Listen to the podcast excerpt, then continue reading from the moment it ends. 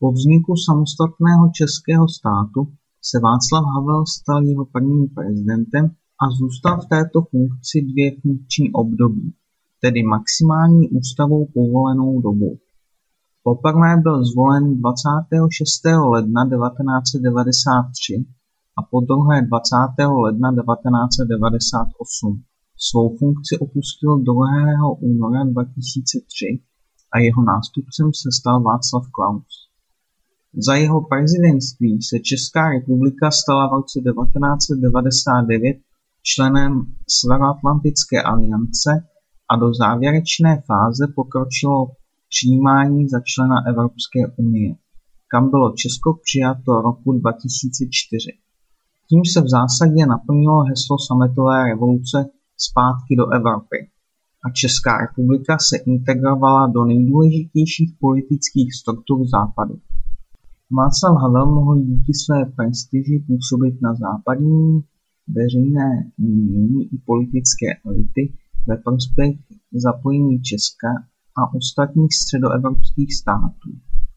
Zvláštní pozornost věnoval česko-německým vztahům, poškozeným druhou světovou válkou a jejími následky.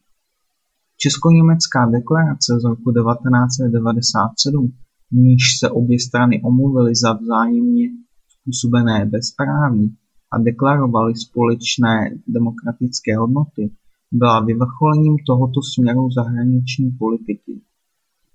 Jako spojenec USA podporoval Václav Havel politiku Washingtonu a NATO včetně vojenských operací, jako bylo bombardování Jugoslávie v roce 1999 a útok na Afghánistán roku 2001. Vnitropoliticky se Václav Havel opíral o menší středové strany a často se projevovalo napětí mezi ním a pravicí.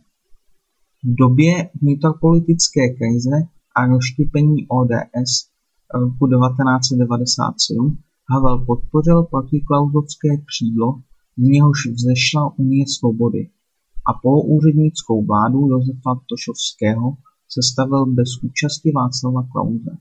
Nesoulad mezi prezidentem a předsedou ODS byl pak zřetelný až do konce Havlova funkčního období.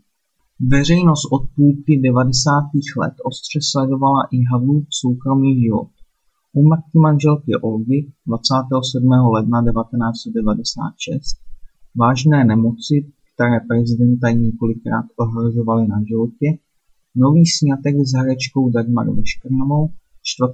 ledna 1997, spory se švagrovou Dagmar o palácu Lucerna a barandovské terasy, restituované rodinné dědictví, jehož část Václav Havel prodal společnosti Chemapol Group. Václav Havel se s podporou obou svých manželek věnoval i charitativní činnosti. Nadace Dagmar a Václava Havlových Vize 97, do které vložil 50 milionů korun, působí především v oblasti sociální, zdravotnické, vzdělávací a kulturní. Nadace Forum 2000 pořádá od roku 1997 v Praze každoroční setkání významných osobností z celého světa.